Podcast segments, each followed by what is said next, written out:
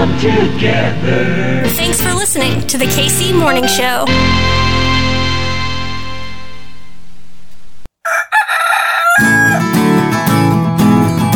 Everything's running smoothly.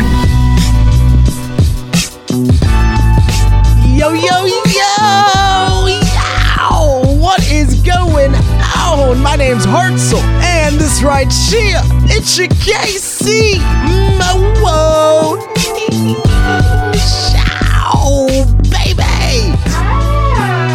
With an assist from the Husky Lolita. Not bad. You're a little pitchy, but hey, that's both of us. What's the word, Kansas City? A happy Tuesday to the KC Morning Hose. I'm gonna keep it short and sweet because this is a good one. Tuesdays, we take back America. Myself, Professor Harvey Kaye. And on the show today, we got an assist. That's right. Hello, Alley Oop. Tossing us the oop. Langston Hughes. Yes, got some poetry on the show today. Get fired up, Kansas City. A little progressive pick me up, Kansas City. Rate, review, subscribe. Do that thing you do. I love you. My name's Hartzell. A good day to be a Kansas Citian. Always, always, because you. Kansas City. We'll see ya in the morning.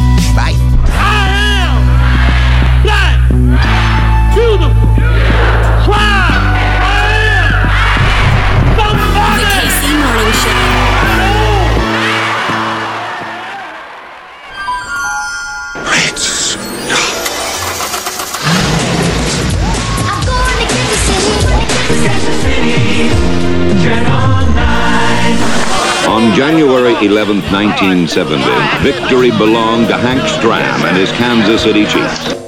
TV9 News special report, Close Up the Flood of 77. From the Kemper Arena in Kansas City, Missouri, it's Milwaukee Bucks against the Kansas City Kings. Now, Kansas Citians must decide what happens next. What is to follow the city's Holy Week riots? I am here at the American Royal World Series of Barbecue. Darryl Motley awaits, and the Kansas City Royals are world champions. Kansas City hit by love. Professor Harvey Kaye, my brother. He is Professor Emeritus over at the University of Wisconsin Green Bay. And every week on this show, every Tuesday, myself and Professor Harvey Kaye, we take back America, reclaiming that radical, progressive history. We've always got it. It's pretty damn good. We should probably go back to that thing, agrees Professor Harvey Kaye. It's been hot as hell, but you know what we're to do on the show today? Especially now that we've kind of cooled off. You know, we had the sweet raindrops that cooled us off. Now we got the sweet poetry on your KC Morning Show. How's that sound, Professor Kaye?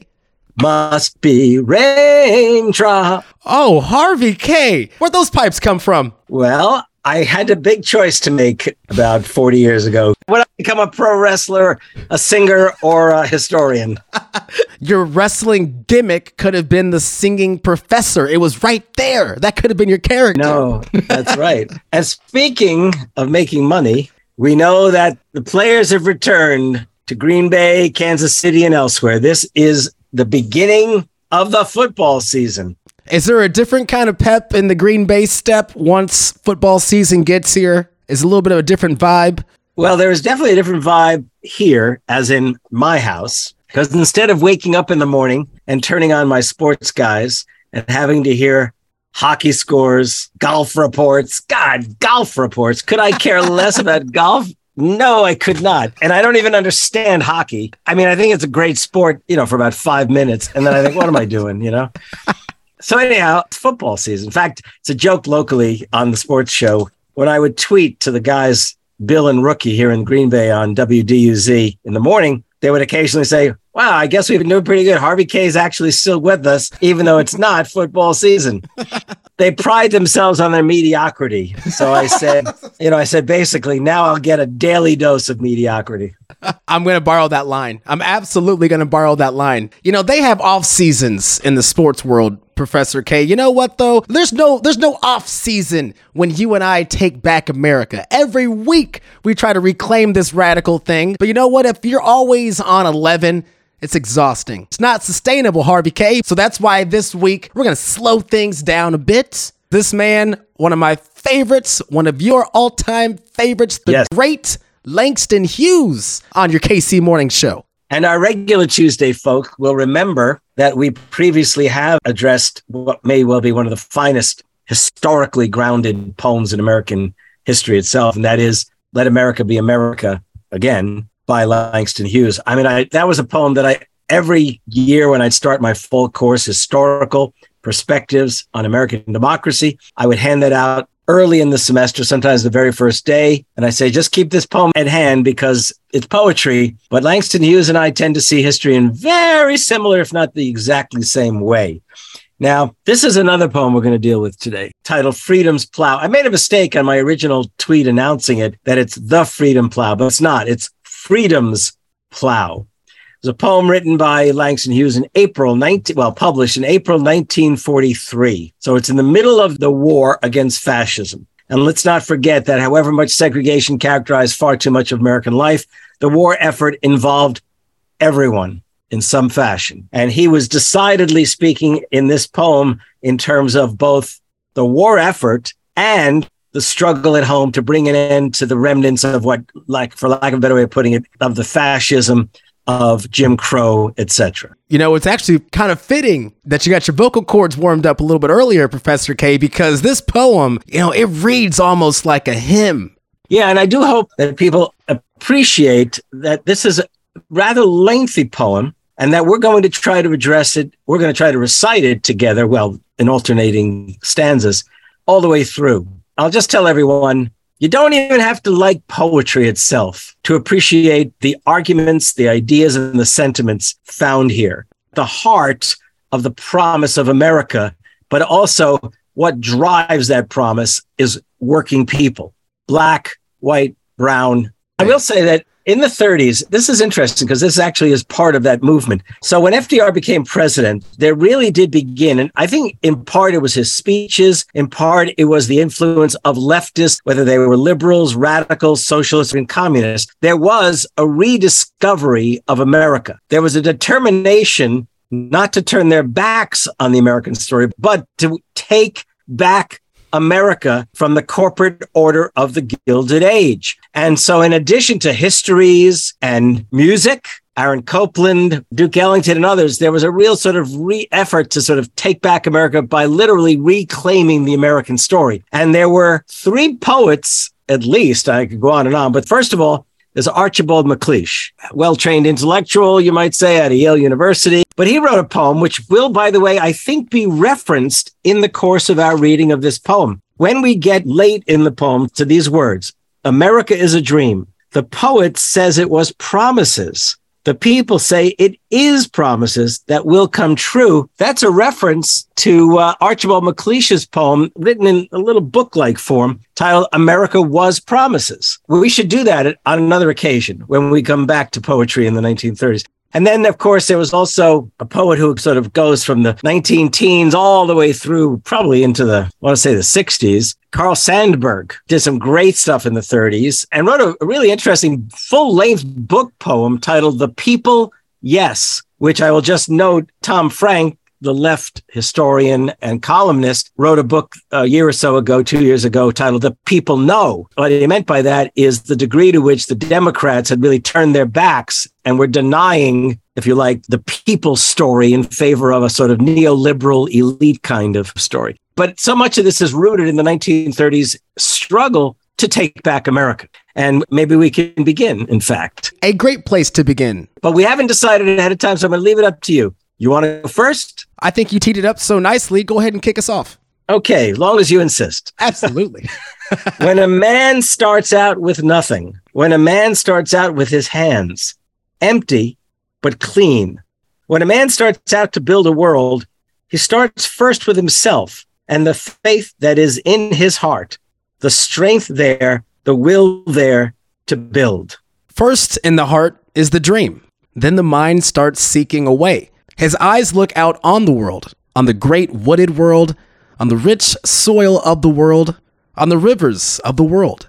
The eyes see there materials for building, see the difficulties too and the obstacles. The hand seeks tools to cut the wood, to till the soil and harness the power of the waters. Then the hand seeks other hands to help, a community of hands to help. Thus, the dream becomes not one man's dream alone, but a community dream. Not my dreams alone, but our dream. Not my world alone, but your world and my world, belonging to all the hands who build. A long time ago, but not too long ago, ships came from across the sea, bringing the pilgrims and prayer makers, adventurers and booty seekers, free men and indentured servants, slave men and slave masters, all new to a new world. America.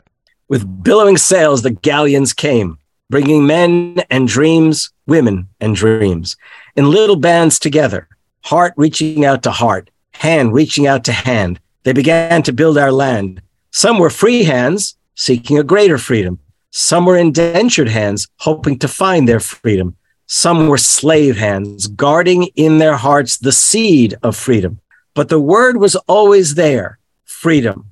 Down into the earth went the plow, and the free hands and the slave hands and indentured hands and adventurous hands. Turning the rich soil went the plow and many hands that planted and harvested the food that fed and the cotton that clothed America. Clang against the trees went the axe into many hands that hewed and shaped the rooftops of America. Splash into the rivers and seas went the boat hulls that moved and transported America.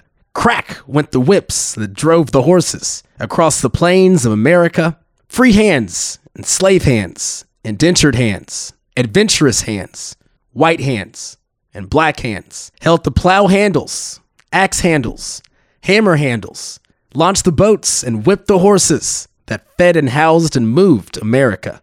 Thus, together through labor, all these hands made America. Labor. Out of labor came the villages and the towns that grew to cities. Labor. Out of labor came the rowboats and the sailboats and the steamboats.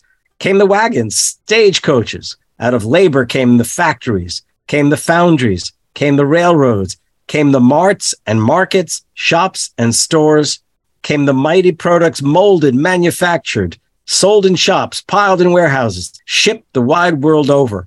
Out of labor, white hands and black hands, came the dream, the strength, the will, and the way to build America.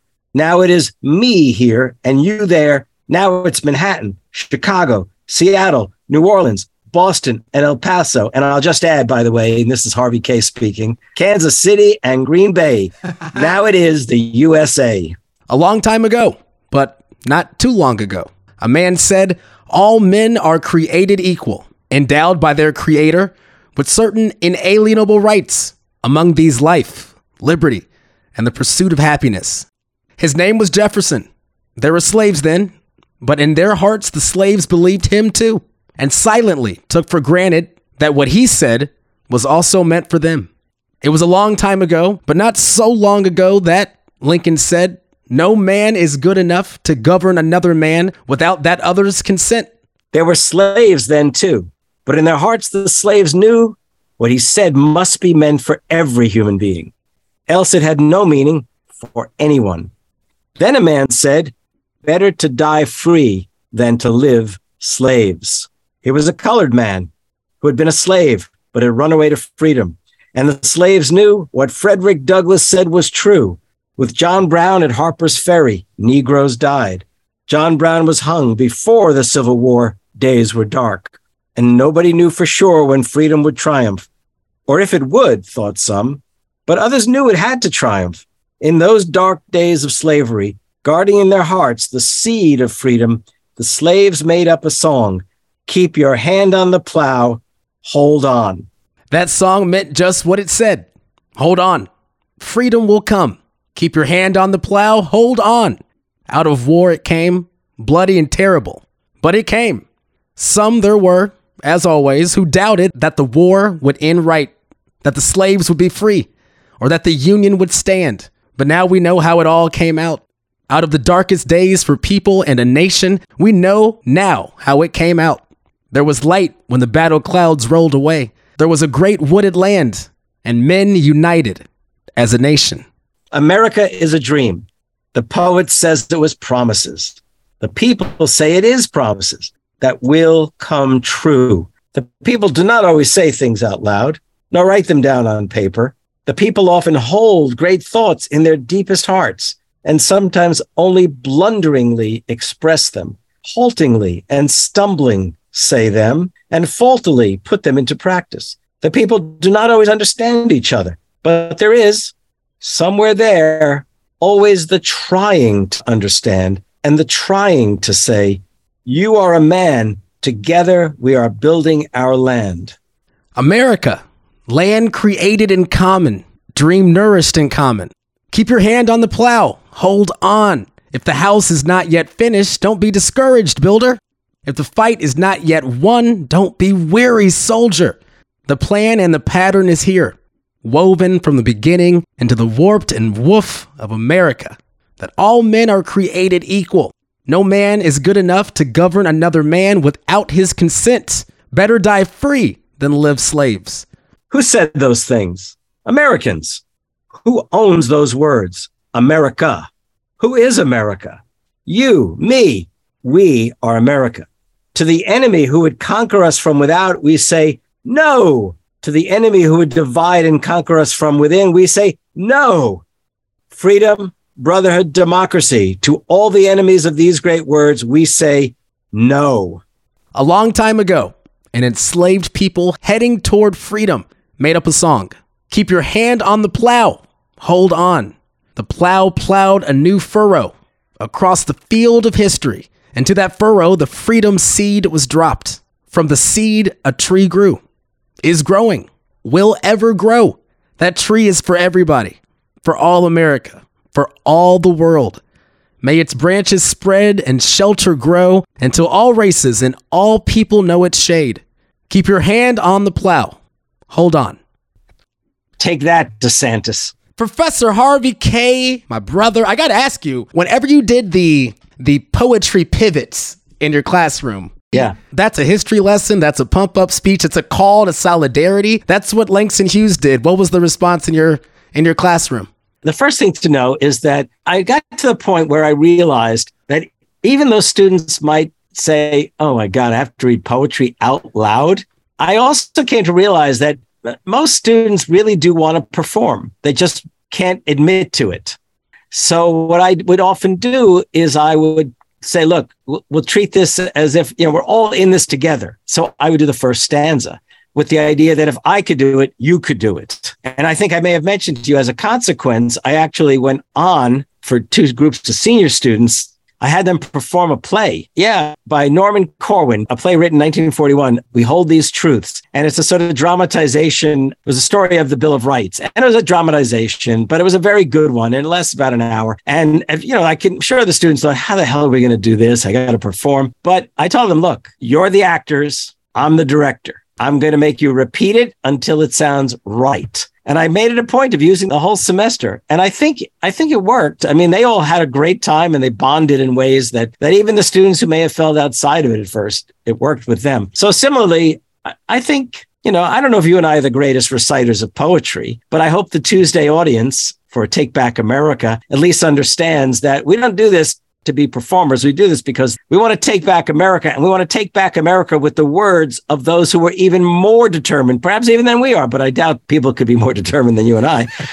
that look, I mean, Langston Hughes, when we get to Archibald MacLeish, when we get to Carl Sandburg, when we go back to Thomas Paine, when we come through to Frederick Douglass and Abraham Lincoln, you know, I mean, these folks were determined to hold on to America and to take it back, to take it back from the powerful, the pious, the prestigious, the the rich. And we're facing crisis in America. I mean, I don't know if people are aware of it. I'm sure our listeners are, but you know, poetry is a way of getting at that. And I would tell people that if they liked what they heard, but thought you and I weren't the best at performing it, I'd ask them, how about this? How about you guys go out and get the poem either Let America Be America Again or Freedom's Plow and you try and recite it and send us the send us the audio. Maybe we can play a little bit of it, right? So why not? I would absolutely love to do that. We talk about at the beginning of this thing how, you know, we've got a radical progressive playbook and we should go back to it. And I think there's also something that's really important with saying those words from those radicals of the past. Not only are you literally reciting what they said, like what we do, but hearing that from you,